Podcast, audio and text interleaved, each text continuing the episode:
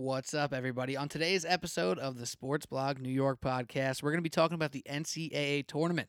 We're going to walk you through each region to help fill your bracket out, tell you what we like, what we don't like, and also start talking about the NBA prospects who are going to be playing in this tournament. And joining me for today's podcast is John Lucas Duffy. What up, dude? What up, what up, Pete? How hype are you for this tournament?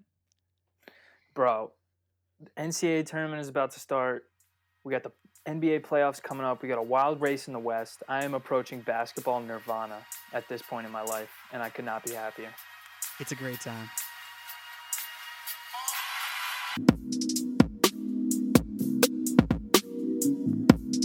keep the. Oh, man, Duff. It's such a good time in the year. I mean, come on. We got the NCAA tournament. The first four start on Wednesday, which is today for you people listening to the podcast. And then the big dance on Thursday. I mean, is there a better day to be a worker in an office? Like to be in an office space on Thursday and just do no work, neglect everything, and just stream every game possible while you're at work? Yep. Yep. Hit that boss button real quick. Like, Whenever he's turning that corner, hit that button real Oh. quick. man, you know, I'm gonna have so many tabs open. My computer's not gonna work. Like, it's not gonna even. It's no. Well, the, the cool thing is though, plenty of people in my office kind of like. They, they get it, you know what I mean? It's NCAA tournament, and luckily for me, actually, the NCAA tournament's actually part of my work in a weird way. Uh, but it's a great day, Thursday and Friday. There's so many games, and then Saturday, Sunday, even better. Uh, and Duff, thanks for coming in and talk about this today. Our plan here to give people a quick rundown is to talk about each region, right? Say which teams we like the most, who can make a run. Also, maybe what team might get upset or might get knocked out a little early, and why we do that. Me and Duff are going to highlight the top NBA prospects in each region from the biggest teams, maybe some guys you don't know, maybe some guys you've been hearing about all year. But it's important because if you like the NBA and you haven't been following college all year, this is a fantastic time to take a look at DeAndre Ayton, take a look at Trae Young if you want, and the, all the Duke players and all the Kentucky players. It, it- it's just it's electric, and there's not really a better time of the year for basketball, especially because there's NBA playoff races going on right in the middle of it. It's it's just the best time of year. This is the best time of year. Fuck Christmas. Fuck Fourth of July. Parker House opening weekend is a close one. but this this is the best time of year. And uh, just as a little prerequisite, after we talk about the little bracket stuff and the NBA prospects, Duff and I are going to be talking about the NBA playoff race as it really heats up and comes down to the wire. There's like what seven teams in the West fighting for. No, is it more than that? No, seven teams in the West fighting for five spots. Is it? Uh, so- The, so- the four seed through the ten seed are separated by two games. insane absolute insanity. And also the eastern conference the the positioning in that conference is going to be very key you know? The raptors are probably praying that the Cavs stay at 3 so they stay on the bottom of the bracket and and vice versa because the Cavs probably don't want to see the Raptors in the second round either. It's it's absolute madness. But speaking of madness Duff, let's get to the main reason why we're here. And let's start off where most people who are not sociopaths start off when talking about the NCAA tournament. That is the top left of the bracket uh, which we know as the South bracket, led by University of Virginia, the overall number one seed. But Duff, is there a team, maybe Virginia, maybe not, that you like the most in this bracket? Uh, in this bracket, I like the Arizona Wildcats, the duffel bag boy himself, Sean Miller, and DeAndre Ayton, and Alonzo Trier, the deer antler spray man, who was suspended for most of the season because he tested positive for, you know, like illicit substances, illicit substances or whatever. Pretty sure it was deer deer antler spray. Maybe that was just a rumor, but I thought it was hilarious, so I'm gonna stick with it. And then who I don't even care about the bottom half of that region. Really, just whoever wins the Sweet 16 in the top half of this region, which you know, if I if we all had it our way, it would be Virginia versus Arizona. Whoever wins that is probably going to go on to the Final Four from this region. All right, speak for No your, disrespect, for, no disrespect to. Cincinnati, Old Big East. No, Gotta no. love them. Speak for yourself, Duff. You don't you don't know where I'm going here. I I do also like Arizona a lot this year, and I do think Virginia is no slouch. But I, I I'm kind of on this Kentucky train right now. I'm not gonna lie. Kentucky has been a different team in the second half of the year than they were throughout the beginning. I mean, they ran through the SEC tournament. They beat Tennessee, who's also in this bracket and also a team that I really like. But I look at this this Kentucky team and they don't really have a true point guard like they've had in the past, but they now have this trio of people who handle the ball, including Shai Gilgeous-Alexander, Hamidou Diallo, and Kevin Knox, who I really like. Those are all NBA prospects as well. And I really, watching them through the SEC tournament, really got hyped up by their game. And I think the winner of the Arizona Kentucky game, my pick's Kentucky, will knock off Virginia and represent the South region. And I'm just going to flip that and just say Arizona. They're going to win that second round matchup, and then they're going to represent this region in the Final Four because DeAndre Ayton is the number one co- consensus number one college recruit for for most people out there. I, I say most because I know of at least one that doesn't have him as the number one. So I'll say most. But he's just a man. He is. I hear a lot of comparisons to Patrick Ewing, and guess who won a national championship when they were in college? Yeah, but how many years did it take? Patrick Ewing. Because how many years of college did Patrick Ewing play? I think three. A full, almost a full fledged. Was it three or was it two? He definitely played more than one. So either way. But it, Yeah. So my yeah, question but if to it was you, only two, then he won his freshman year. I'm not, I'm not even sure, so I'm not gonna pretend like I know. But either way, being compared to college Patrick Ewing or young Patrick Ewing is quite the praise. Uh, do you think DeAndre Ayton's the type of player who, though he got some rumblings of like, all right, he doesn't really care about playing defense all season long. Do you think he he just gonna tick it up a notch in this tournament and just be completely unstoppable? Patrick Ewing played all four years in college. I just want to get that off my chest. Um, yeah, I, I, I can't see who who's the big man on any of these teams that can match up with him anywhere in the country. Like maybe Mo Bamba, and they have to get past. They would they would meet in the elite eight if they had to play.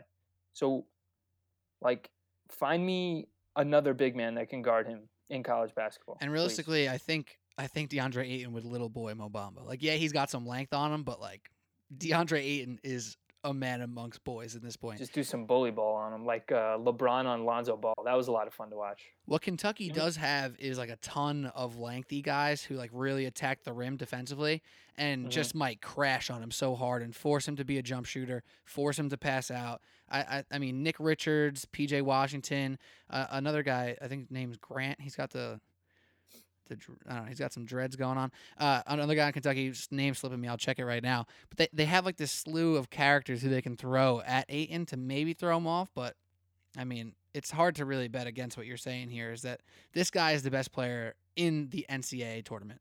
Is that fair to say? yeah, most people would say that. Most people would definitely say that. The thing that concerns me about Arizona is Sean Miller has been doing this like two two big man, like three around two type of deal with uh Dusan Ristic. I have no idea if I can say his name. But uh and he's just like clogging the paint for DeAndre Ayton. This feels like a guy we should have seen like there should have been like 10 alley oop highlights of him this season, and I feel like those haven't really gone viral. He hasn't gone viral. You know, like I know it sounds like a dumb criticism, and I, it's not really me knocking him. It's kind of as far as winning games and what Sean Miller does with this team.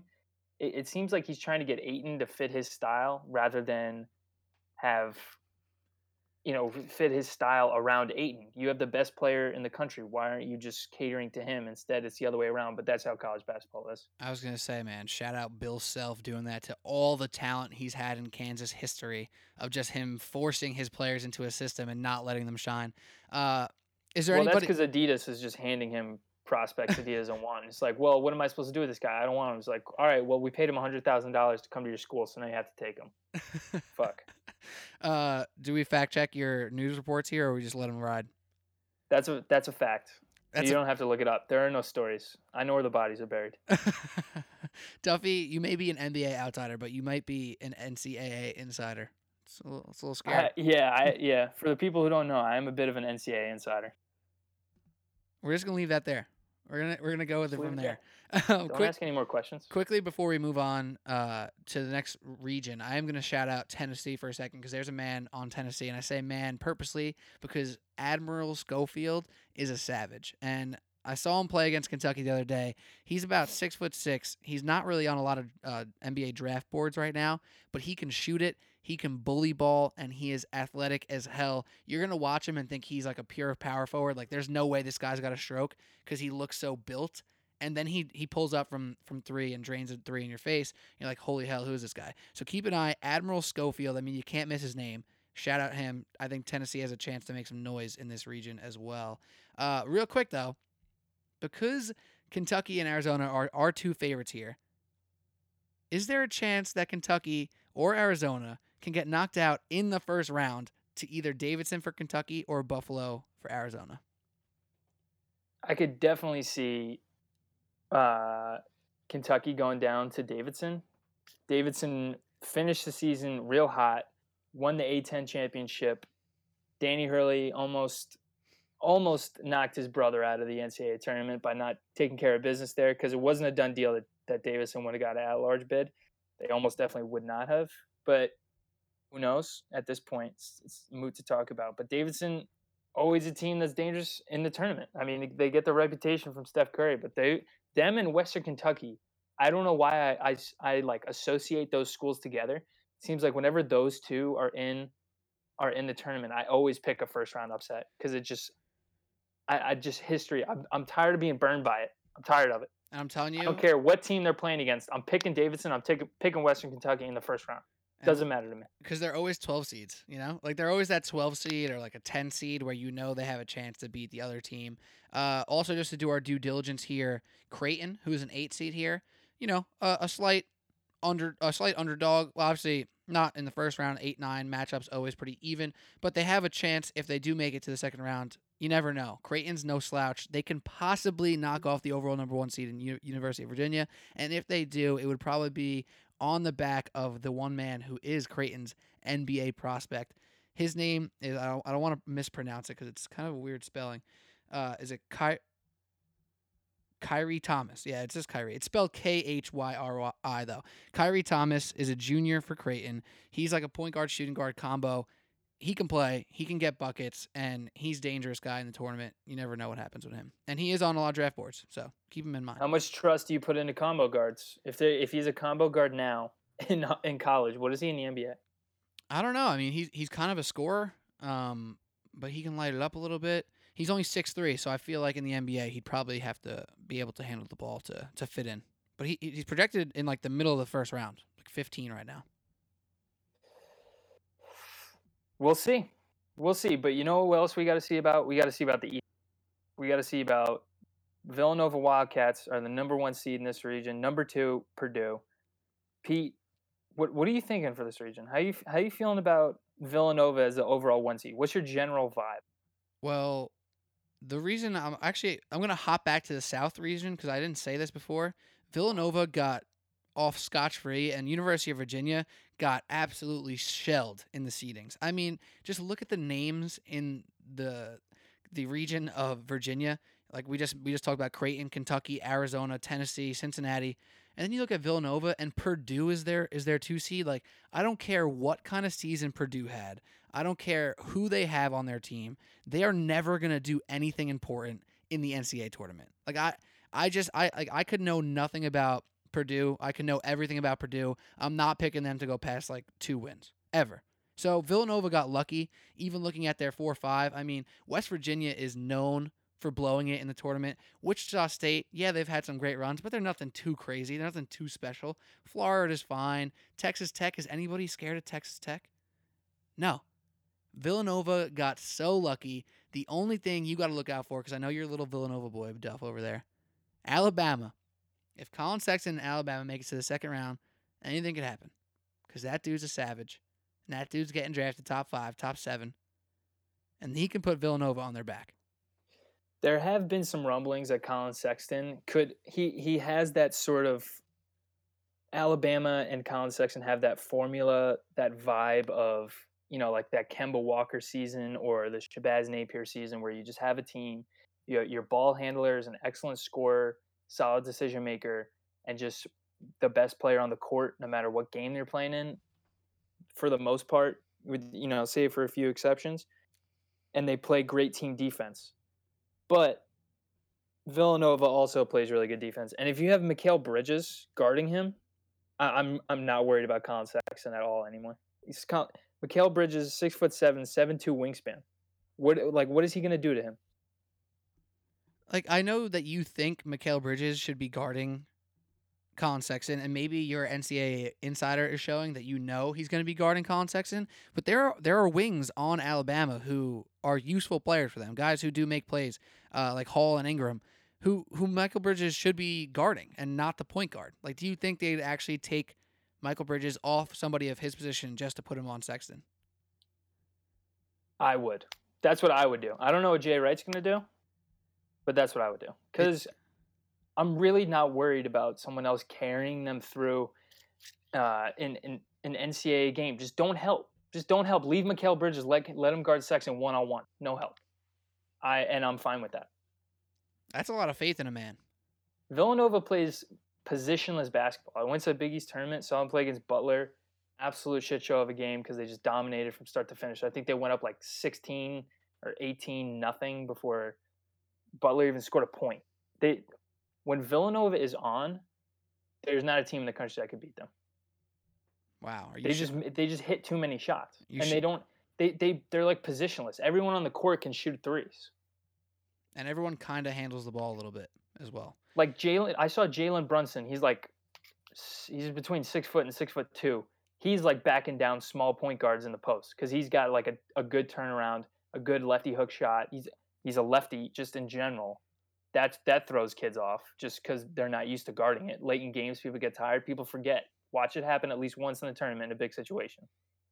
And what about uh, your man Donte DiVincenzo? The big ragu.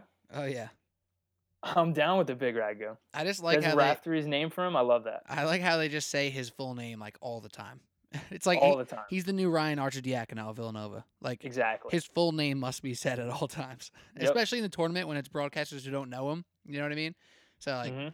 they're gonna have to go hard. All right, so just quickly for Villanova here, Mikal Bridges and Jalen Brunson, both NBA prospects.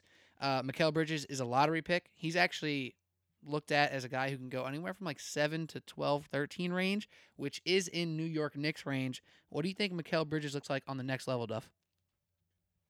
I think he is already your prototypical three and D guy. He he'll be able to do that as soon as he steps on the court. Just let him get reps guarding the best players on every other team, and he's gonna learn. He's gonna learn fast, and he's gonna shoot the ball well for you. Just let him space.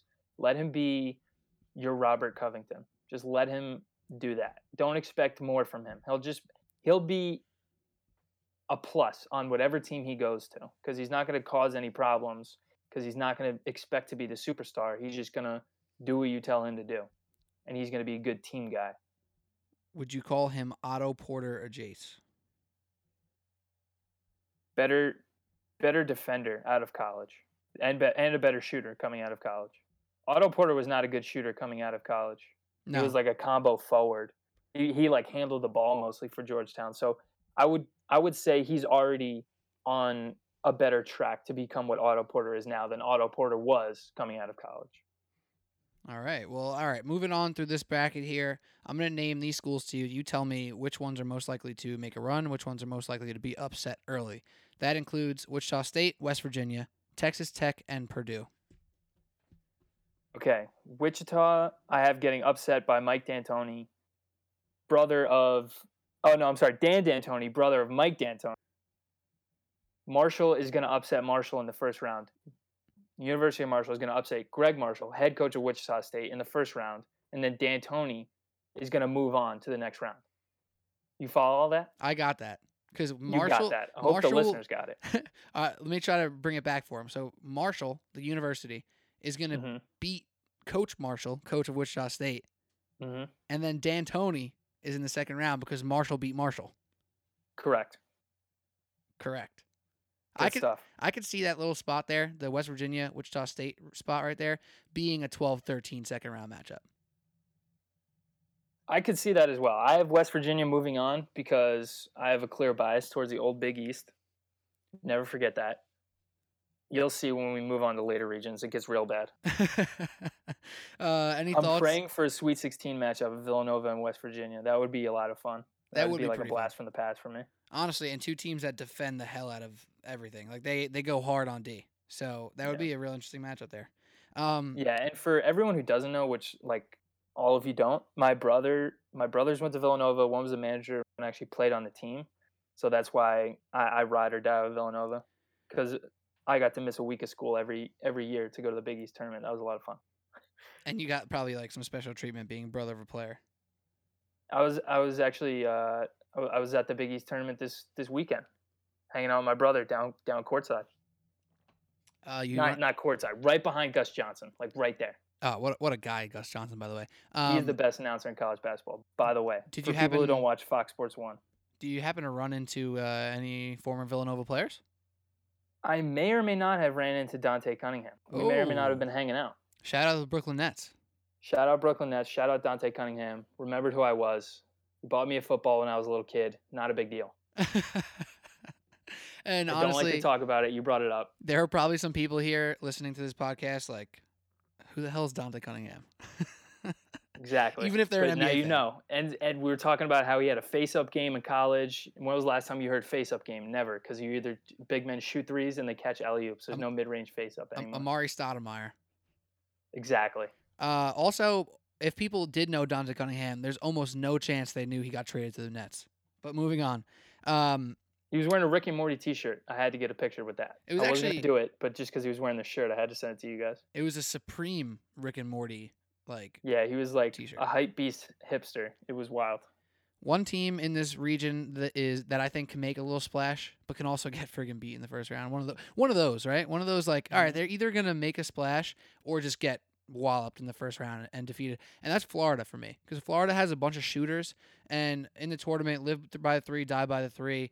Um, I'm I'm not gonna count them out. I think they're a sound team and they shoot a ton of threes. If they get hot. They don't have too much competition in that bottom half of the bracket. Like I said, I'm never scared of Purdue ever in life. So Florida gets past the first round, which would be uh, one of the first four: St. Bonaventure or UCLA. Um, wait, not not UCLA. Is that correct? Yeah, St. Bonaventure, UCLA. Right. Okay. Sorry, I thought I was reading that wrong. Uh, No, if, you they, got it. if they get past that first round matchup, they're gonna be playing Texas Tech or Stephen F. Austin, and then Butler, Purdue, or Arkansas. Uh, and I so I like them to have a, a, little slick ride into the Elite Eight, possibly. Yeah, I could see I could see something like that happening for St. Bonaventure or UCLA, not for Florida. I don't care which one of them makes it past that playing game. Florida is not making it out of the first round. And neither is Texas Tech. Stephen F. Austin in the Sweet 16. No, I'm just kidding. Um, St. Bonaventure or UCLA is in the Sweet 16. I really don't care who who even comes out of that All right. Well, the one name the one name that you need to look out for when you're watching Florida uh, run into the, the Sweet 16, it's Igor Kucherov. All right. This guy has one of the funkiest Hang releases. on, let me write that down. Can you spell it real quick? Igor Kus- Kuslevov, actually, that's how you pronounce it, I believe. He is one of the weirdest releases I've ever seen in my life. But he, he can rain threes. He actually played professional basketball in Europe and then came to college. Whoa, whoa, whoa. Wait, no, no, sorry, whoa, sorry, sorry. Whoa, amateurism. What's going on here? No, wait, that's not that's not how it went. That's not how it went. I just I just I just blew that story. You just out your boy? Is he, He went- is he not is he, whoa. No, that's not. I mean, obviously, if I knew that and no one else did, that would just be weird. He went to a different college for four years and then transferred to Florida. And this is his first year at Florida, but he's like a fifth year redshirt type of guy. Okay. You know what I'm saying? Uh, Sure. So watch out for him. And then Chiozza as well is another guy who can chuck threes for Florida. Uh, but moving on, let's move on. You want to move to the bottom left or the bottom right? Bottom left or bottom right, bottom right. The bottom right. I- is- Midwest. Is, that how you? Is that how you do it? Do you go from the west? That's the how it is. Left? That's that's Vir- Virginia's the overall one seed, then Villanova's the second one seed. Kansas is the second two or third one seed, and then Xavier is the fourth one seed. That's how it goes in a circle like that. okay. And then UNC is the number one two seed. Duke is the number two two seed. That's how it goes. It zigzags that way. Learn something new every day. And uh, just real quick, Igor Kushlevov went to Rice for four years and then to Florida. Just just so I clear that up. No no amateurism problems here on the Sports Blog New York podcast. All right, so moving on to the next bracket, Duff. Who do you like the most? Who do I like the most? I like I like uh during tournament time, I usually try to analyze, you know, which team like matchups and who's who's hot and blah all this shit and I think about it so much. And this year I just said, fuck it. I'm going with all my biases. I got I got the Hurley brothers in this Sweet 16. I don't even care about the playing game. Once again, screw Syracuse. Arizona State's going to win that game. Guess what? They're going to beat Michigan State in the second round. And then guess what? They're going to lose to Rhode Island in the Sweet 16. Wait, how did Rhode Island already get to the Sweet 16? That's right. They beat Duke in the second round.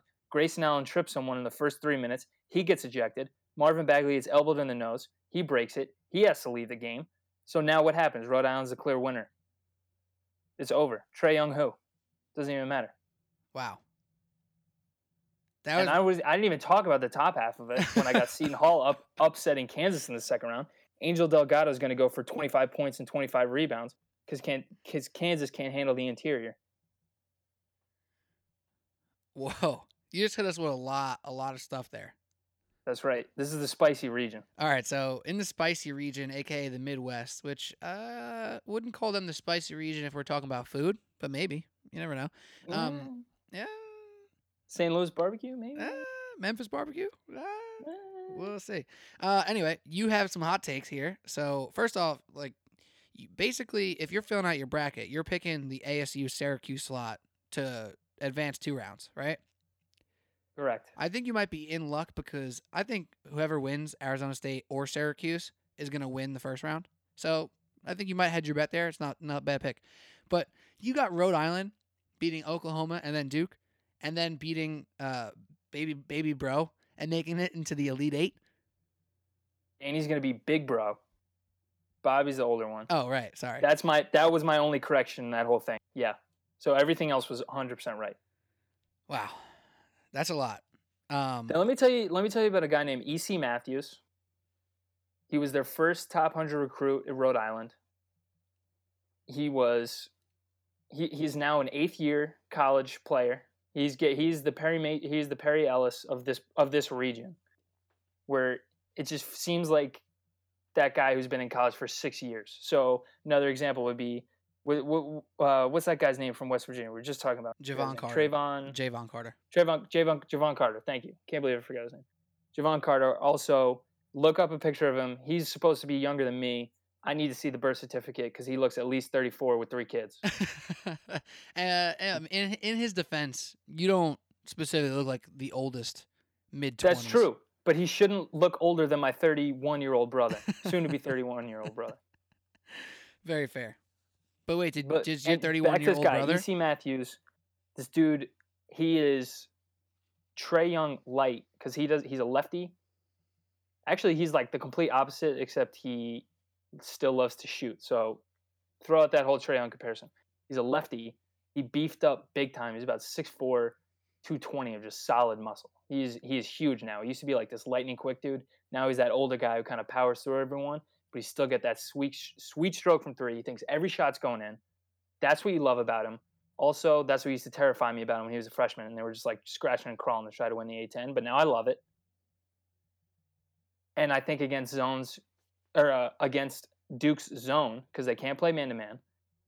He just they, they don't need to worry about rebounding over over Carter Jr. or Bagley, because he's gonna make every shot. You follow me? There's a lot of confidence going on here. Can I rain on your parade a little bit? Absolutely. You you can try. This is this is gonna be my. You should have said you can Trey. By the way, um, this is gonna be my most unscientific take of the entire day. So just how you said with Arizona, right? They have Sean Miller under investigation because Ayton's a hundred thousand dollars, and uh, the drug test failed by was it Trier or or was it the other guy? Uh, Alonzo Trier. Right, Yeah. Alonzo Trier failed the drug test. The same concept you're putting to Arizona, I'm putting on Oklahoma. So what was the one team that everybody and their mother was freaking out about because they made the tournament and their state counterpart, Oklahoma State, did not make the tournament? It was Oklahoma. Everybody was freaking out. They were good in the first half of the season and then basically bad for the second half of the season. Still get the nod into the tournament as an at large. Everybody thinks they're not going to make it. That is the exact moment where Trae Young turns it back up and they and they beat Rhode Island in the first round. It's it's like a no-brainer for me. It was one of the easiest picks I made when I was doing my bracket. I mean, it's just the classic case of NCAA tournament. Oh, that team wasn't even supposed to be in here. They're not going to win. Obviously, that everyone didn't even think they're going to make it, and they come out with nothing to lose, chip on their shoulder, bada bing, bada boom. Bobby Hurley, Danny Hurley, see you later. TCU's winning too. Duff, you're wrong.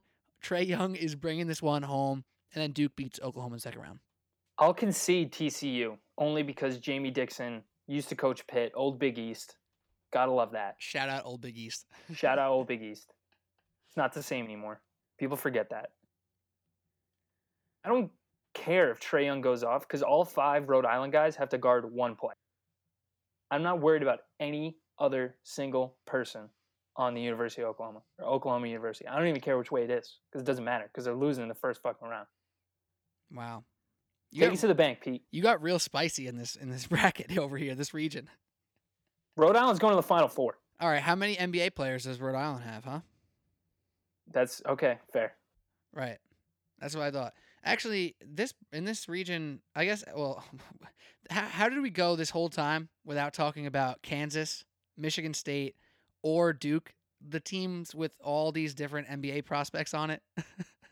Know. Yeah, let's talk about Duke because Kansas is not going to do anything. That I legitimately think they might lose in the second round. That's not even a joke. I think that's a really bad matchup for them because of because of Angel Delgado. I was serious about that. I know. I believe. But- I believe your seriousness. Um, yeah, let's talk about let's talk about Duke because I think you got some spice of your own cooking up. I think you're cooking up some spice right now, Pete. I can smell it. I am cooking up some spice. Uh, so first off, let me talk. Let me say this right off the bat. Marvin Bagley is a fantastic, fantastic college player. I personally do not love him as an NBA prospect. I kind of don't know what his role, what his best strengths are going to be in the NBA at the next level. He's not strong enough to bu- to bully people like he does in college. He doesn't have the stroke. He doesn't even have the shooting stroke of DeAndre Ayton or Jaren Jackson, for that matter. I don't love Marvin Bagley as an NBA prospect, but what I do love Marvin Bagley as is a college player. He's gonna dominate people like he has in all year.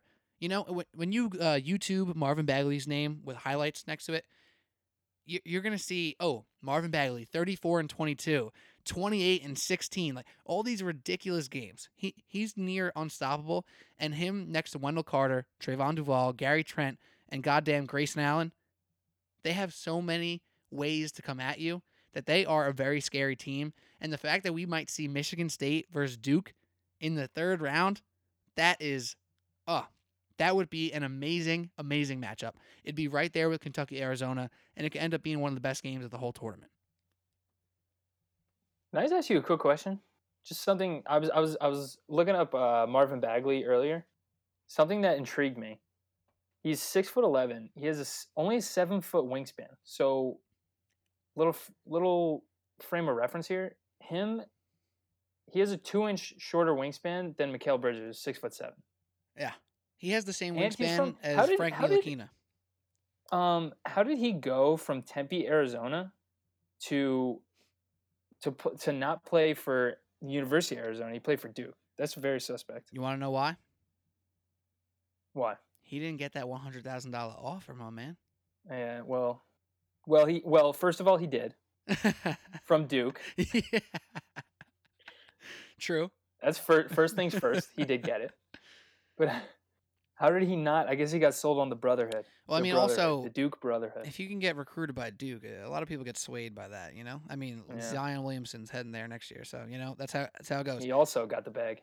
Oh yeah, What's his name? I forget that. Who the hell? I always forget this guy's name. Who's the assistant coach for Duke?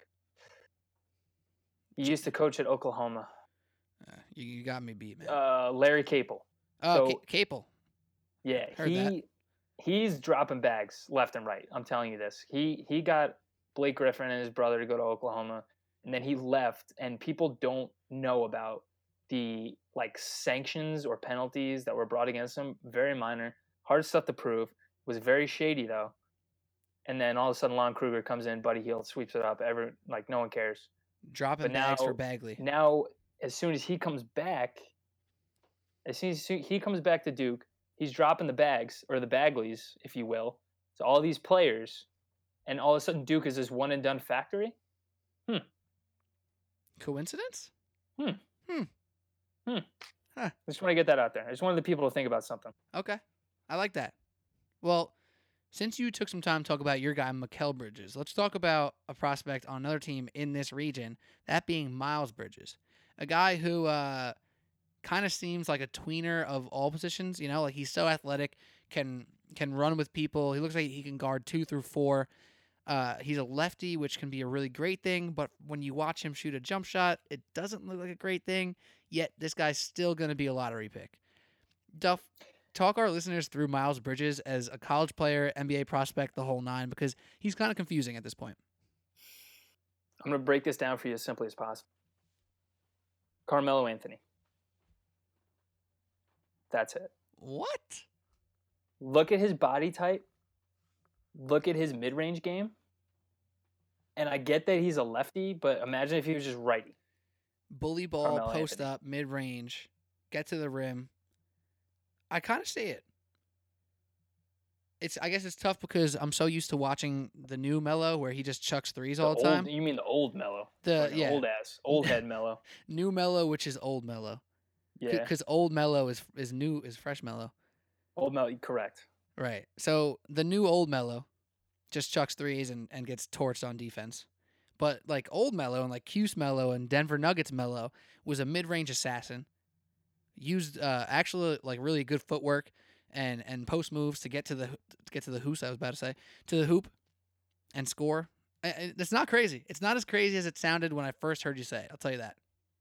Just look at next time you watch his highlights or when you watch him in this tournament, look at him through that lens and just see like you'll you'll see it now that I've now that I've put it in front of you because the first time I heard that and I watched I, like I'd watched him before and I never made that comparison and then I heard someone say that and then I was like what that's crazy because I like Miles Bridges and I hate Carmelo that's I don't want those things to be true and then I watched him again and I watched Carmelo when he was in college and I was like, or, or and when he was like a rookie in the NBA, and I started to see it. I'm not saying he's going to be as good as Carmelo was. I'm saying, like, if we're going to, you know, make a stretch comparison, DeAndre Ayton to Patrick Ewing, then let's kind of like it it seems fair to make this one. You know what I mean?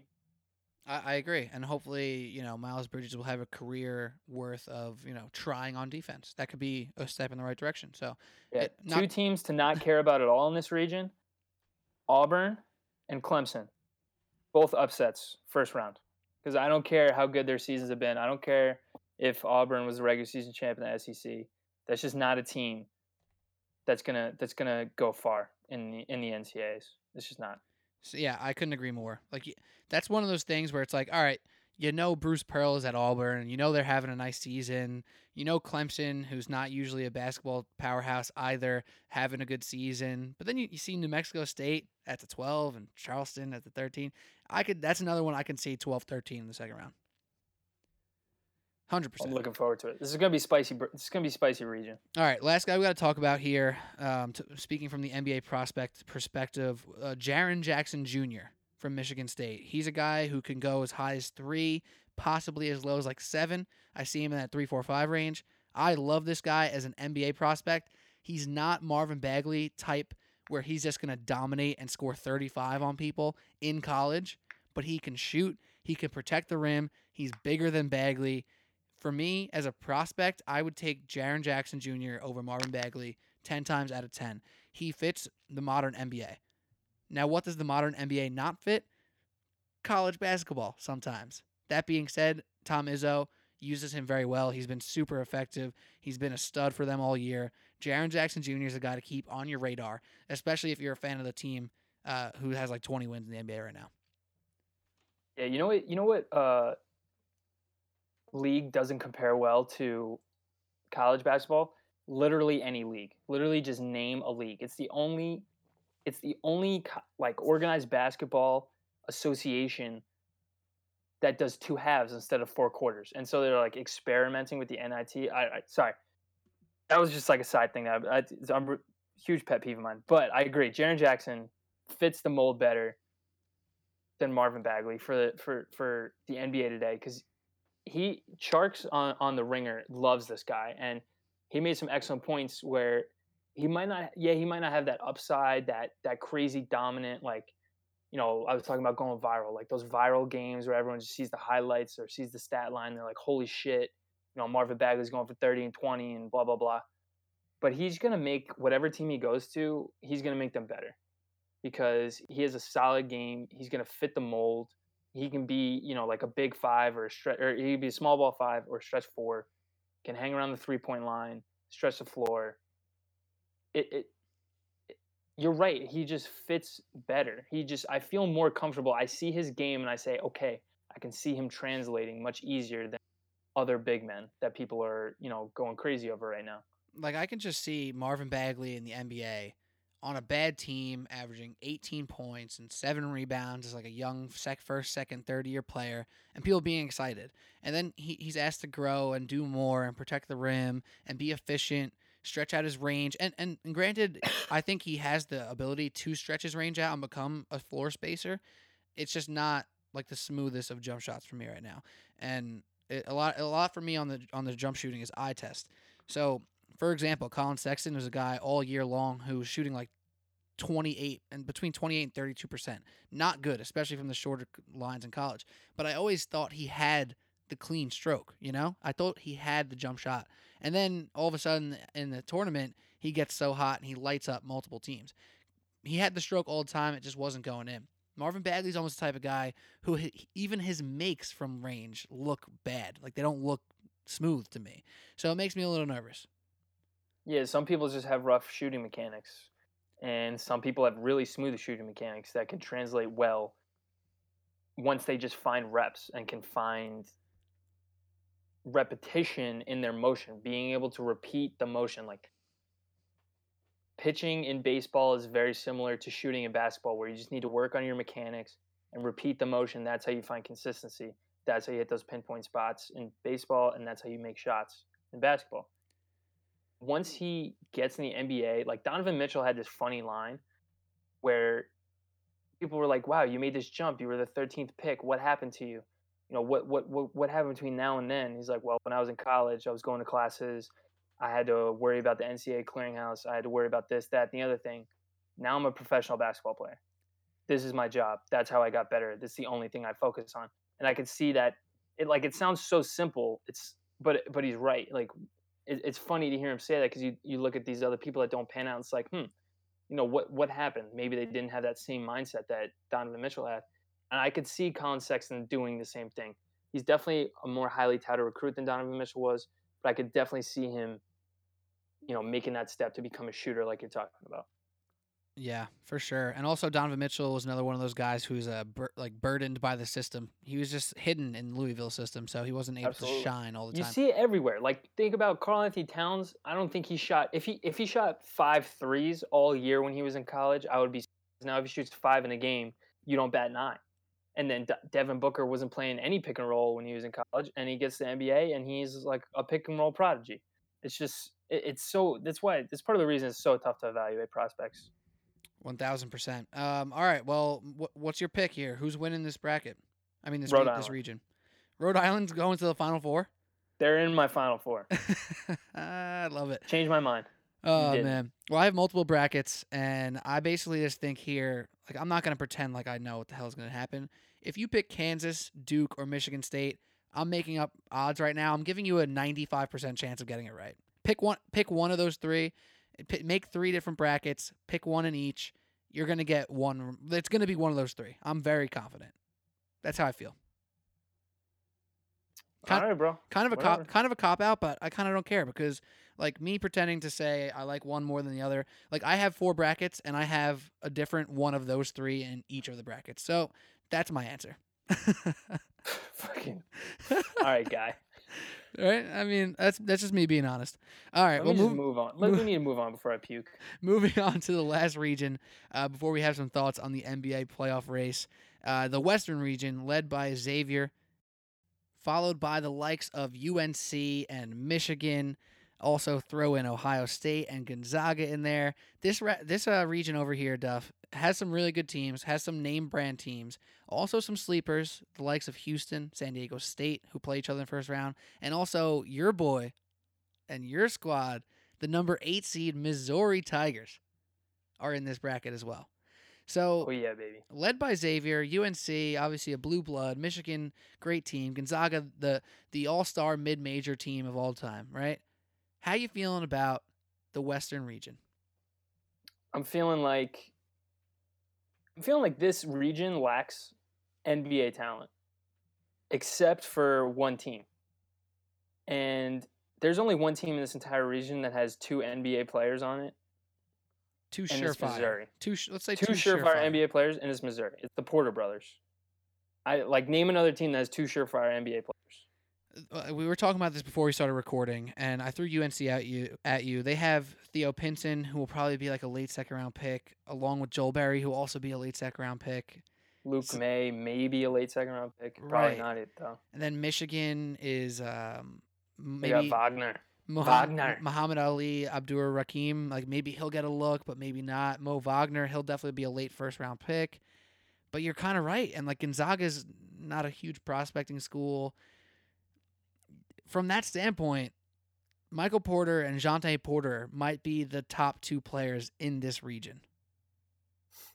like in that in that game that Michael Porter came back in, and I was so hyped up for that. I was watching the shit out of that game at 3 p.m. on a Thursday. Loved it.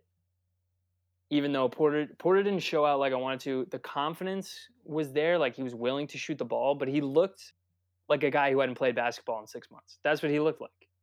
And hopefully, this this week that he's had, week and a half, to it'll be a week by the time he plays again uh to to like fully practice with his team and kind of figure some stuff out i think they'll look better they were also playing against a zone georgia was playing a zone and i think you know college kids don't know how to play against zones for whatever reason they just don't know how to figure it out There's not enough space. and I guess, yeah. So like he just kind of was doing the Jackie Moon where he would run to come get the ball and try to find a feel for the game, and he felt like he needed to be the guy, and the team had actually been doing well without him, and he would like come get the ball, realize there wasn't much going on for him, and then like give it back, and then like try to make a cut and get open somewhere else again. Like, I, so he looked a little lost in that game, but I think between him and his brother, they, they the two of them are six ten.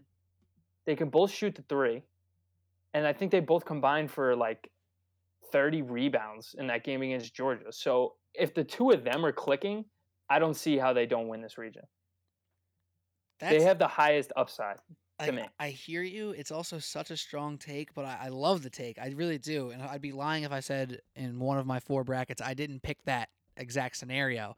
But I look at Gonzaga and I look at Killian Tillie, who is a guy who you may or may have not heard of, but he he's a guy who, you know, on Gonzaga looks like an absolute savage. You know, in the grand scheme of the NBA world, is he anything? Like most likely not. But this guy is very talented in college basketball, and, and Mark Few and Gonzaga is just one of the most consistent programs we have in all of the NCAA right now. You throw in Zach Norvell Jr. and John Perkins, they are such a quality team. I love your take here, and I hope Michael Porter just like shows out and goes off in this tournament. It'll really shake up the draft. But when I look at the top half of that bracket, I see Gonzaga. I see them beat, being the easiest four seed to to make sure they get past their 13. And then whether they play Ohio State or San Diego, uh, South Dakota State, who has a chance to upset Ohio State, I'm not worried at all. I think Gonzaga, Xavier, or Gonzaga, Missouri is a lock for that um, Sweet 16, it would be. And Gonzaga is almost basically going to be lock for my Elite Eight Final Four. They're one of my, my most surefire picks of the entire bracket. Have we ever seen a more overqualified four seed? No, I don't know. They have 30 wins. They're they're always incredible. The fact that honestly, what sucks for the it, what suck, what sucks the most is this poor 13 seed. Usually 13 seeds have a chance, you know? Like we think Charleston has a chance against Auburn. Uh, we don't really think Buffalo has a chance against Arizona, but Marshall is going to be Wichita State. you already called that one. Like I don't think UNC Greensboro will even come within 25 points of, of, of Gonzaga. I don't know what the spread is on that game yet. I'll check it tomorrow or the or day of the game, but I can totally see that being a 22 point spread easily. And that's like a 1 versus 16 spread basically. Yeah, de- definitely. I, I, I definitely agree with that.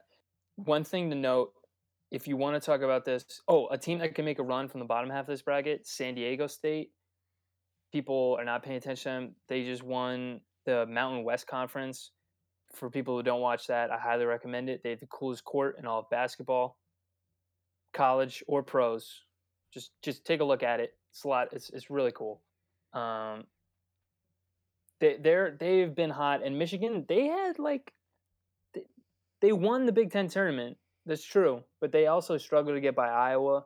It was kind of like a weird thing for them they've been sitting around for an entire week the Big 10 used to be the very last game played before selection Sunday then it was like the like the first power conference to finish their tournament by far this year they played a whole week ahead of the uh the Big East tournament because they were both in the garden.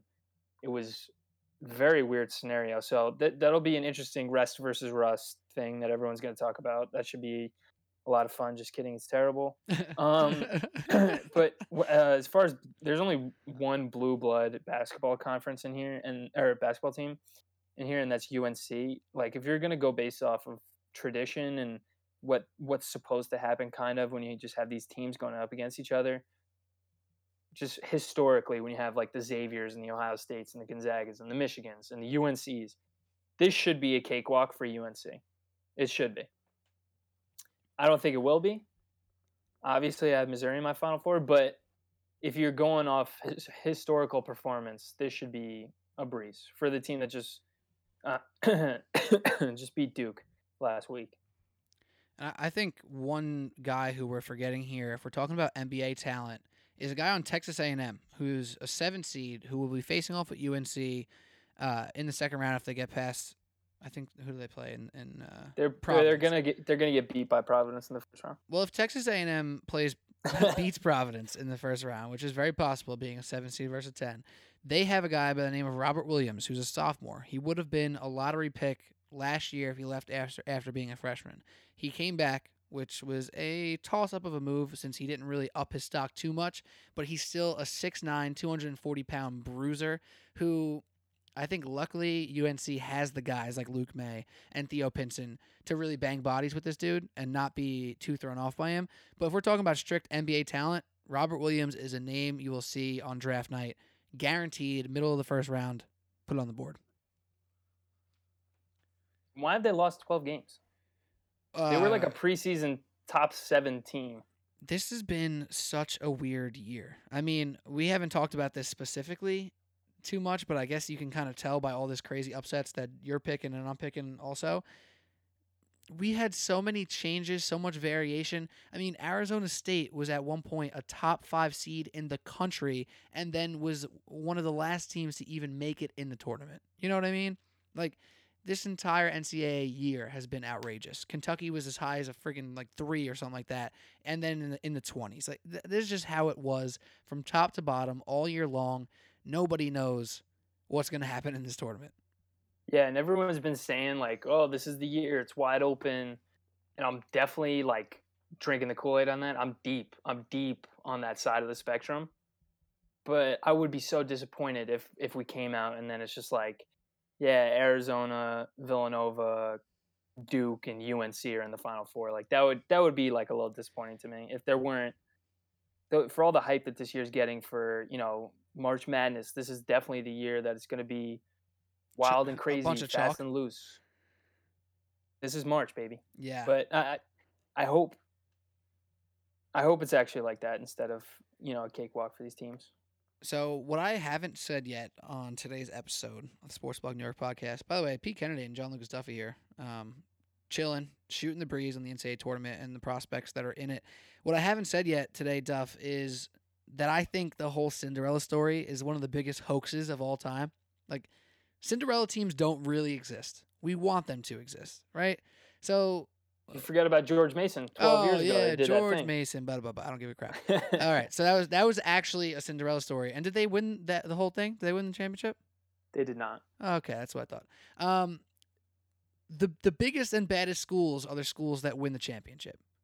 If you can, I mean, you can consider the team to make a Final Four the Cinderella story, like South Carolina last year. That was spectacular. Did anyone ever really think South Carolina was winning the championship?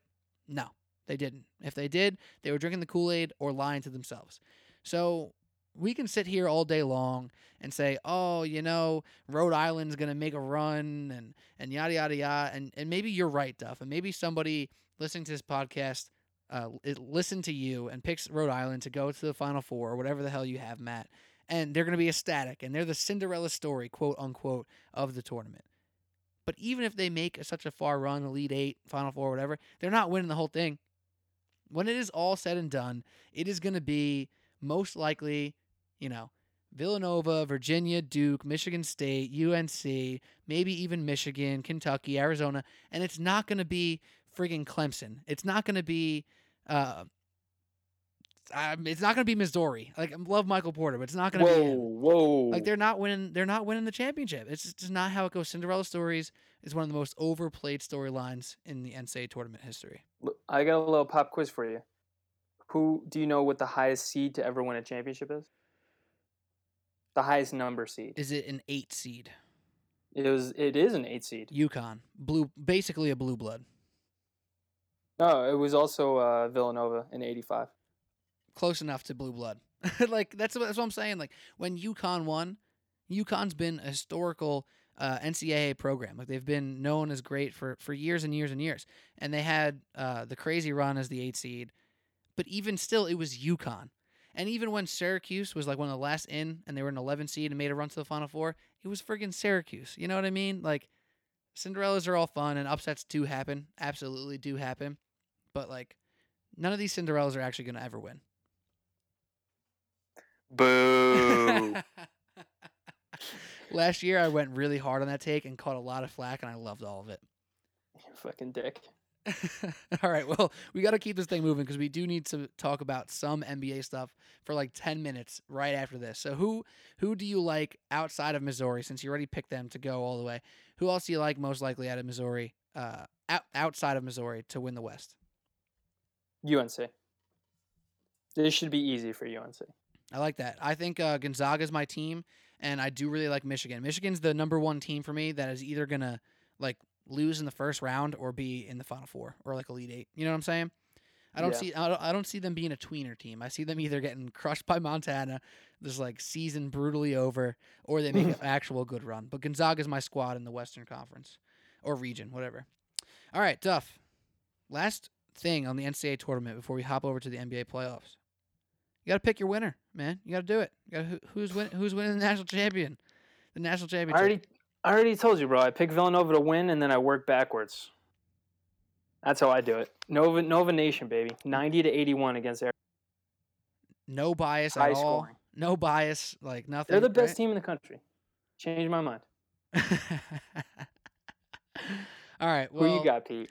Um, I guess in the world of realistic Cinderellas, my pick is a realistic Cinderella. I think back against the wall, no one's expecting them to make this much noise. I think this is a University of Kentucky season to bring home the ship. Coach Cal's second at University of Kentucky. It, it doesn't make a ton of sense, but I, I watch his team a lot in the SEC tournament, and they really came together. I think Kevin Knox is going to be the breakout performer of the NCAA tournament. Guy's going to increase his stock like crazy. I love what he does in the court. He can really shoot it uh, since the second half of the season started.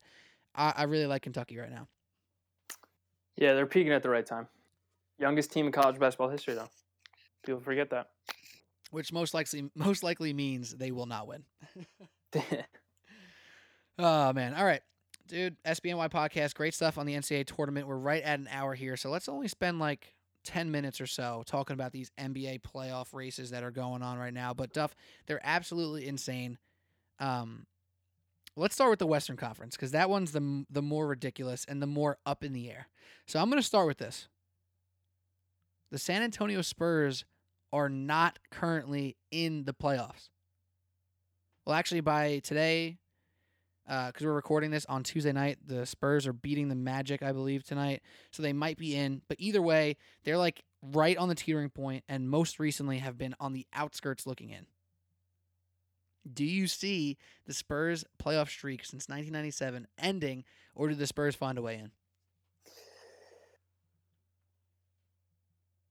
I have to say, I, I I can't go against Popovich. I just can't do it. As far back as I've been able to make the Spurs have been in the playoffs, and Jalen knows things. This is, Bill Simmons does a segment sometimes called Jalen knows things, and for whatever reason, Jalen knows everything about Kawhi Leonard. And Kawhi Leonard is coming back on Thursday. Make sure you turn into that. Tune into it. it has, I don't know if it's officially been announced, he's but actually- according to Jalen Rose, it's it's, actually like been- stone. Now saying he's not going to play Thursday They're actually saying that now. What the? F- since when? Since Jalen learned some more things. Son of a bitch. He didn't call me. All right. Well, I don't know. That kind of that kind of that that's like everything hinges on that one thing. So if Kawhi Leonard comes back, then I think they make it. I think they'll squeak in. If he doesn't, then I don't think they make it. So I, I think it really all it all hinges on that because no one on the Spurs is playing as well as Nikola Jokic or um, Donovan Mitchell or like the Clippers as a team, just as a whole. So I don't really know if I can see them leapfrogging them. The only thing I, I, don't know if I trust them to control their own destiny. And I think I, the way they're playing right now, they kind of have to hope for other teams to shoot themselves in the foot on the way down, like maybe the Timberwolves without Jimmy Butler. But we'll see. I kind of feel, I kind of feel you there. I know I, I'm with you. It's it's really tough because the the Denver Nuggets and the Spurs are both a team where you watch them on any given night, and you either say about the Spurs like, oh, there it is, same old Spurs, just always moving the ball, just beating everybody, whatever, and then you watch the Spurs play like a pretty good team because they're uh, verse 500 verse uh against verse under 500 teams record is is pathetic. Basically, they're one of the worst in the league against above 500 teams, or the difference between their two. And the same with the Nuggets. The Nuggets can play a good team, drop 135, play pretty good defense. Nikola Jokic triple double, Gary Harris 25 points, Jamal Murray 20 points, and then all of a sudden they're losing to the Lakers, who I don't know if they lost to last night because it didn't happen yet while we're recording. But those two teams are right now on the outskirts. But there's two teams that can look as good as any. So it's really tough for me especially with how good the Utah Jazz have been. But I'm just going to go straight off of my own bias here and say, straight off of intrigue and the fact that Avery Bradley is now out for the rest of the season, the Clippers are going to fall out. The Clippers are going to be the team left on the outside looking in because the basketball gods just won't allow a Gregg Popovich list playoffs with Doc Rivers and the Clippers led by DeAndre Jordan and Lou Williams in the playoffs. It, it just it can't happen, Duff. There's no way, right? It better not happen. Or I t- all the shit I've given Doc Rivers over the years, he better not be in the playoffs if Pop isn't. That's what I'm I'm can't have that. It can't happen. I can't have that.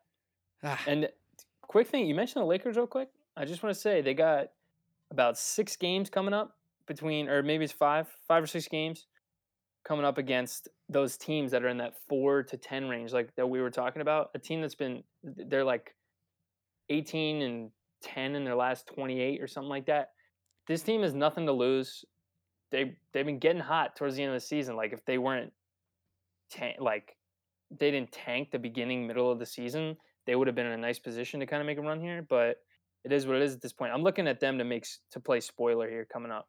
I wish there were more teams like the Lakers in the league because they have nothing to lose with their picks. Like they're not going to have their pick basically no matter what. Uh, the Nets are another team like that who don't have their pick. The Nets just happened to be mm, pretty bad, even though D'Angelo Russell went bananas uh, tonight. Um, the Lakers have been so fun to watch. They've been absolutely enticing, and Lonzo Ball's running around. Brandon Ingram, who's been a little banged up, looks so much better than he did last year, obviously. But then they're just a fun team to watch, and I, I wish more teams were like that. Um, but Duff, do you have any spicy takes for me in these Western Conference Ooh. playoffs? Ooh, I got the spice. It's not in the West, Oh, but it's Oh. in relation to the West. I will bet anyone that the Sixers will end with a better record than the Minnesota Timberwolves. Timberwolves have a three game lead on them as of tonight. They have they're the same in the loss column, and the Timberwolves have three games up in the in the win column. In the Sixers, to, to close out the season for the Sixers, they just lost to the Pacers tonight by two points, three points. And coming up, they have the Knicks, the Nets, the Hornets, the Grizzlies, the Magic. Then they play the Timberwolves head to head. Then they have the Nuggets at home. That's a win because the Nuggets are trash on the road. They got the Knicks again, then the Hawks, then the Hornets, then the Nets, and then they play uh, Detroit at Detroit. That team's not going to have anything to play for at that point. Then they have Cleveland. That's going to be a really fun matchup because who knows where the uh, the playoff matchups will will be at that point. That might be like a four or five matchup, three six. That could be a lot of fun. And then they finish the season with the Mavericks and the Hawks. So if you were counting there, I, I just rattled off like twelve wins for them. Easy. So like, they're you- playing lottery. How many lottery teams? One, two, three, four, like eleven lottery teams, and then they get the Nuggets in their own building. So that's that's like twelve, quote unquote, very winnable games. That's how I'll put that. Right. And the Uh, thing you always worry about with the Sixers, me and Bab and his friend Seppi always talk about this all the time. And Seppi always brings it up to me because I'm I'm like I ride so high on them. He's like, dude, you got to remember the turnovers, the turnovers. This is such a young team, but it's I think it's just a product of their system. And as they all get older, they'll work themselves out of it. They have the most passes in the NBA and moving the ball a lot. A lot of young guys making decisions. There's going to be turnovers, and they got to clean that up for the playoffs because that shit definitely is not going to fly when they get there.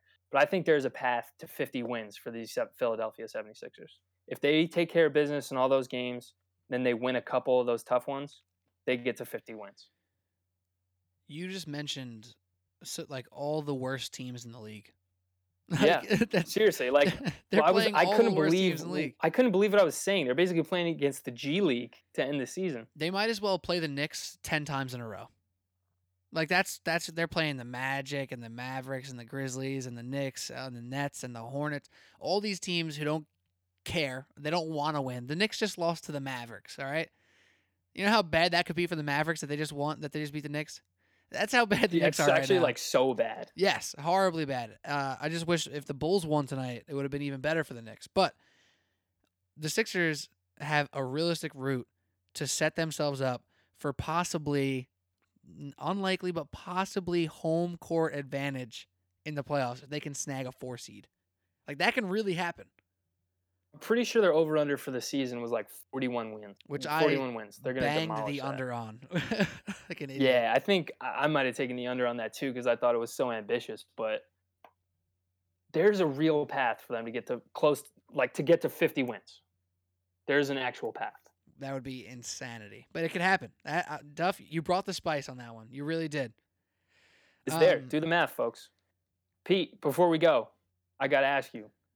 NBA, you got an NBA outside of the week? Well, you didn't let me get to a spicy take of mine for the. For Oh the shit! Sorry. Pete. What's your spicy take? Come on, dude. That's that's that was, Fuck, that, that was really mean. All right, so this is my spicy. man. This is my spicy take for the uh, Eastern Conference playoffs as well, and it kind of ties into your little Sixers thing here because the Sixers can help mine be correct. The Cleveland Cavaliers, currently sitting at fourth in the Eastern Conference, should be the third seed, right? Like nobody, nobody in their right mind thinks the Cavs aren't one of the best three teams in the East if they don't think they're the best no matter what, right? Mm-hmm. the Cavs fall so hard that they help even out the Eastern Conference playoffs to the way it's supposed to be. I think the Cavs end up as a six seed in the Eastern Conference playoffs. The- Six? The six seed, okay? Six? Because I'm taking part of your little segue here from the Sixers. Sixers go on a tear against all these bad teams, right? The Pacers have been playing very well. Bradley Beal and the Wizards have been playing very well. And right now, currently, the Cavs and, and the Wizards have the same amount of wins. Exact same amount of wins. Sixers only two games behind. The Cavs have looked horrible, atrocious at times. They got crushed by the Lakers the other night. LeBron actually looks like he's trying, and the Cavs are losing. And that is a scary sight. Now, I don't know what I'm doing about betting on the Cavs for the playoffs yet. We're gonna save that until playoff time, right? Save that until Kevin Love. Exactly. Until Kevin Love comes back. Comes back.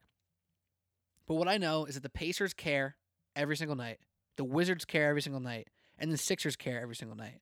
And that's going to lead me to seeing the Cavaliers fall from currently fourth in the East. They're going to fall to number six. But it will balance itself out because they're supposed to be the three seed anyway, and they're going to end up playing the three seed as the six seed. It's my spicy take. I'm I'm all here for it because I'm curious to see what they'll do with Kevin Love because LeBron might just say, "Hey, you know, we don't care if we get the six seed if we have you. That's all that matters." Uh, some real some real bro shit right there. Um, and then they're just not gonna give a fuck about anything. So what are they just gonna give them a couple tune-up games before the playoffs? What do you think they what do, what do you think is gonna happen? Do you think Kevin Love needs to be injured for as long as possible for this to come to fruition, or you you saying fuck it? Like even if they have Kevin Love, it's gonna be tough enough for him for them to work him into the rotation. I haven't started hearing the Kevin Love's coming back th- at this point yet. And until I start hearing that, like, oh, he's coming back this week, or he's coming back at the end of this week, or beginning, whatever, whenever that day is, where it's like, okay, now Kevin's going to be coming back. Then, until then, I think this is a very likely situation. But even like you said, when Kevin Love comes back, he's not going to just come back in and play 35 plus minutes a night. Like, you know what I mean? They don't need to win these games, and that's part of it, I guess. The only thing that actually scares me is that I'm telling you, it looks like LeBron's trying to win all these games, and he's not. And that could be a scary sight. That's a good point. I mean, you're playing against the Lakers. A lot to prove with Isaiah Thomas. That was that was an interesting game because even with, you know, you watch the highlights of that game and you just see every possession LeBron is just bully balling on Lonzo. They just kept exposing him, but they couldn't get any stops. They couldn't. Cavaliers could not stop the Lakers without Brandon Ingram. Very interesting game. I mean, like it could have been. It, it Jose could have been Calderon's like, playing like actual minutes.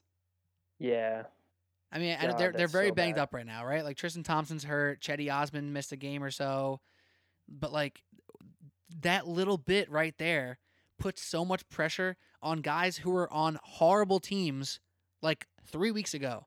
Jordan, we can say all we want about Jordan Clarkson and Larry Nance, right? They're nice young players, sure. They were playing on a tanking team that has only gotten better since they left. Think about that. The Lakers have Yeah. been on a tear basically since the All Star break when Larry Nance Jr. and Jordan Clarkson left. Jordan Clarkson's never seen a shot he didn't like. He takes a ton of shots. He's not super efficient. Larry Nance, Larry Nance helps LeBron more than he helps like himself be a good player or helps the team overall. He just helps LeBron's life be easier, if that makes sense. You know what I mean? Mm-hmm. So like putting all this this faith in Clarkson and Nance and then George Hill who's old, who looks good one night and horrible the next night. Rodney Hood has been in and out of the lineup. All this trade that trade stuff that we loved a couple weeks ago, it doesn't look good right now. And that's what we're relying on to help LeBron win games. And it's just not working. Well, I know I was high on those trades they made just for the fact that they got younger and they looked like they were playing with more energy, for based on our like quick reactions of what happened, Which I totally And that- agreed with. which I still think is true. But the problem is, are th- like these players are younger and they're more energetic, but are they better? You know, Right. like is this team better? Because Clarkson is just J.R. Smith light, and who's the second best player? It's Kevin Love, but he's hurt. When he comes back, what's he going to be? And then he's not a guy who can really create his own shot. He's good in the pick and roll. He's a good spot up shooter. He's definitely good at down in the post. But are they to like want to slow it down and play like Lamarcus? Are, are they basically to treat Kevin Love like Lamarcus Aldridge, a Jace, where they kind of just get him pick and pop shots all the time, and hopefully he spots up in the corner, and hopefully you know, are they going to let him work down in the post? They haven't done that the previous three years. They're going to let. They're just going to start doing it now, just out of necessity. Can't It's, imagine. it's interesting to see how they're going to handle it. They're gonna try to get Kevin Love as many threes as possible and keep him out of the paint for LeBron, I guess. You know, it's I don't know. By the way, by the way, to all the fucking Kevin Love's haters out there over the past years, where like everyone, he's just getting everyone's shit piled on him, and now he's talking about these panic attacks he's having. This fucking, this fucking guy. I've been with him since the Timberwolves day one. When he was the first player since Charles Barkley to go 30 points, 30 rebounds. I'm done with the slander. Now all you guys are gonna be like, yeah, wait till Kevin Love gets back, then we'll see what happens with the Cavs. I can say that you can't because I was ride or die with Kevin Love since day one. Just want to get that off my chest. Let him know how you really feel, Duff. I really feel like I love Kevin Love. Show some love for love. I feel you, man. You've been riding or dying. You've been saying it on the pod. I'm not gonna. I'm not gonna dispute that one. Um, that's it. That's it, man. Also, luckily for the Cavaliers, uh, your sons, the Suns, are playing the Cavs while we record this podcast. So the Cavs have a pretty easy win, um, on their on on their books basically coming. But they're up by like 20 in the first quarter or something like that. Devin Booker will probably drop 45 though. All right. As long as he gets his 45, I'm okay with that. They need to lose. Grizzlies aren't an eight. All right, wait. NBA outsider, real quick. Give it to me. Give it to me quick. Kristaps Porzingis. He's been away from the team since his injury, made his triumphant return to Madison Square Garden to see the team. Got a big uh, hello and dap up from Kyle O'Quinn. My man's back. He's training hard. He's trying to get that knee right, trying to get the rest of his body and mind right. Shout out KP, man. Get better. Uh, in the words of our man Frank, no one can stop the unicorn. No one's going to stop him from getting back bigger and better and stronger than ever. Shout out KP, my NBA outsider of the week. Minor setback for a major comeback. My NBA outsider of the week is all the NBA prospects in the NCAA tournament. Guess what? None of these games matter because you know what? You're all going to be millionaires in about three months. So, congratulations to all of you. Four months, three and a half. So, congratulations to all of them. Also, the Memphis Grizzlies, NBA Outsiders the Week, they're mathematically eliminated from the playoffs. First team to be mathematically eliminated from the playoffs. They're on an 18 game winning streak. Wait, what are you talking about? They only have 18 wins all season. You're saying they just won them all now? No, they're actually on an 18 game losing streak, and every loss for them is actually a win. So just keep track of that. 18 game losing streak, also 18 game winning streak. Depends how you look at it. Shout out. One more NBA outside of the week for me. China Klay, Klay Thompson, out there on Steph Curry's birthday doing all the best dance moves, cooking in the biggest pot I've ever seen anyone The cook. biggest pot, the biggest pot in in America. just, just took his They shoe flew in China Klay. just took his shoe off and threw it into the crowd for no apparent reason. who's throwing shoes. My guy, what are you doing? I love that guy. We love I love Klay Thompson so much, man. He's one of my What did you say? You're like, I have so many questions, but I don't want any answers. Oh, it's gonna ruin it. It would ruin it. I watched like multiple Instagram stories and videos of Klay just like dancing around, doing like the the chicken dance or something like that. Like I don't even know what he was doing. As much as I want to know, I don't need to know. You know what I mean? Like I just want I know exactly what you mean. I just want Klay Thompson to just keep being himself. Always. Shout out China Klay. All right, man. Is that it? Is that all we got? Yeah, I think that's it. Ah, that was a lot. That was that was a lot of effort. Hour and fifteen minute podcast. Perfect timing, if you ask me. Right? That was good. I thought we went way over. I thought you were gonna be like, yeah, it was hour six. uh, well, shout out to Bab. Shout out to Frank. One day they'll come back on the pod. Uh, otherwise, me and Duff. oh yeah, other down. NBA outsiders. Yes. Other otherwise, me and you were holding it down. We got the NCAA tournament, man. It's one of the best times. NBA playoffs around the corner. Uh, also for you baseball fans, that's pretty close as well. And uh, NFL free agency kicking off, going ham. We're gonna cover more of that stuff in the coming weeks. But this has been the Sports Blog New York podcast. My name is Peter Kennedy. I'm John Lucas Duffy. You guys have a great day and enjoy the shit out of March Madness.